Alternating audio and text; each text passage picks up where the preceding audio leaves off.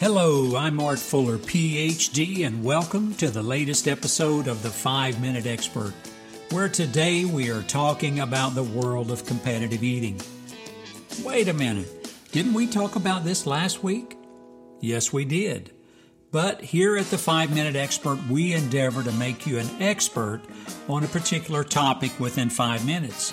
While we did discuss the connection between the Fat Man clubs of the 1880s and the current spate of competitive eating contests, we haven't drilled down into the marrow of the sport.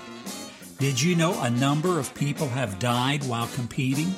And critics of the sport have cited the numerous negative health effects of competitive eating, which include delayed stomach emptying, aspiration pneumonia, perforation of the stomach, esophageal rupture, and obesity. But before we test our gag reflex, Let's hear a snippet of advertising from this week's sponsor, Grunt Stopper. Ever feel just plain glommed up inside? Things not moving through your system the way they should? You may need Grunt Stopper. Grunt Stopper is a powerful laxative that gets the glom out. Think of it as Drano for your personal plumbing. That's Grunt Stopper. And Grunt Stopper now comes in two delicious flavors cookies and cream and mint chocolate chip. Recently, actor Ryan Reynolds argued in an editorial in the Huffington Post that competitive eating is just another example of Western gluttony at a time when so many people in the world are starving. And in that same article, retired competitive eater Don Moses Lerman hinted at some of the dangers of competitive eating when he said he had problems with internal bleeding due to stretching his stomach to prepare for food contests. Competitive eaters really do train for these food competitions. Stomach elasticity is considered the key to eating success, and competitors commonly train by drinking large amounts of water over a short time to stretch out the stomach. Others combine the consumption of water with large quantities of low calorie foods, such as vegetables or salads. Some eaters chew large amounts of gum in order to build jaw strength. It might seem a contradiction, but many trainees believe maintaining a low body fat percentage is thought to be helpful in competitive eating. This is known as the belt of fat theory. This theory posits that a person with a large girth of fatty tissue around their midsection cannot expand their stomach quickly in these contests. In other words, actually being fat might just cost you the win. Retired competitive eater Ed Cookie Jarvis, trained by consuming entire heads of boiled cabbage, followed by drinking up to two gallons of water every day for two weeks before a contest. The training and competitions not only cause gastric ruptures and drop sodium levels to dangerously low levels that might lead to seizures, but can also trigger eating disorders. Discomfort following an event is common with nausea, heartburn, abdominal cramping, and diarrhea prevalent. People may also use laxatives or force themselves to vomit following the contest. Matt Stonie, who beat Joey Chestnut in the Nathan's Hot Dog Contest in 2015, describes his training regimen as eating up to 60 hot dogs three times a week and following those practice sessions by drinking a gallon of water. To prepare for the Hooters Wings contest, Stonie would eat 200 wings four or five times each week. Chestnut was the 2014 winner by eating 182 wings in 10 minutes. Amazingly, Stonie is a petite 5 foot 8 and 125 pounds in weight. We mentioned the fact that a number of people have died while participating in various competitive eating contests. Most deaths are a result of choking. Here are a few that stand out.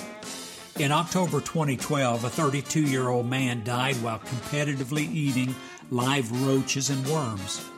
An autopsy revealed he had choked to death. In July 2013, a 64 year old Australian man died in a pie eating contest. On July 4, 2014, a 47 year old competitive eater choked to death during a hot dog eating contest at a Sacred Heart University event on April the 2nd, 2017, a 20 year old female student died as a result of a pancake eating contest. She died by choking. In 2017, a 42 year old Colorado man choked to death during a bakery's eating challenge after he attempted to eat a half pound donut in 80 seconds or less. The medical examiner cited asphyxia as the cause of death due to obstruction of his airway. On August 13, 2019, a 41 year old man choked to death after competing in an amateur taco eating competition at a Fresno Grizzlies baseball game.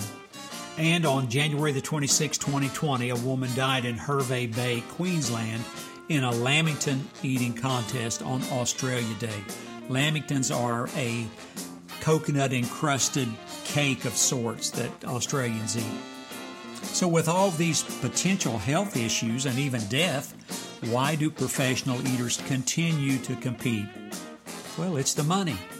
Top eaters can make in excess of $500,000 per year from winnings and sponsorships. Chestnut, in particular, has cemented his status as the best competitive eater of all time. He currently holds 49 records officially recognized by Major League Eating. Among them are inhaling 141 hard boiled eggs in 8 minutes and scarfing down 121 Twinkies in 6 minutes. So if you think you've got what it takes to stuff your face with the best of them, you might want to think again. Ward's House of Prime, located in Milwaukee, Wisconsin, has a prime rib meat challenge. The current record is 360 ounces, set by Molly Schuler in June 2017. That's 22 and a half pounds of steak in one sitting. But hey, who knows? Maybe you can be the one to scarf down 23 pounds and take the title away from her. But you better start training today. Well, Larry, what do you have for us from the Peanut Gallery today? Jim Socks from Punta Gorda, Florida, emailed us to comment on the dangers of competitive eating. Jim writes, quote, I used to be a competitive eater. That is until I blew out my rotator cuff. It became so painful to actually get the food to my mouth, I just had to retire. People don't realize the amount of repetitive motion involved in putting large amounts of food in your mouth each day. Now the pain is so great I can barely lift a fork to my mouth. Eaters, beware. Unquote. Well, Jim, thanks for sharing your story. I know many of our listeners will appreciate you having their back, or their stomach, as it were, in helping them avoid food related injuries. Larry says there is no such thing as competitive eating among chimps. They just stuff all the food they can find and hope for more the next day. But he has known some monkeys to eat up to nine bananas in a half hour. Nine bananas in 30 minutes? It's not that much of a challenge. No, I never tried eating nine bananas at one time. Anyway, tell one person about the podcast today, folks. You'll be glad you did.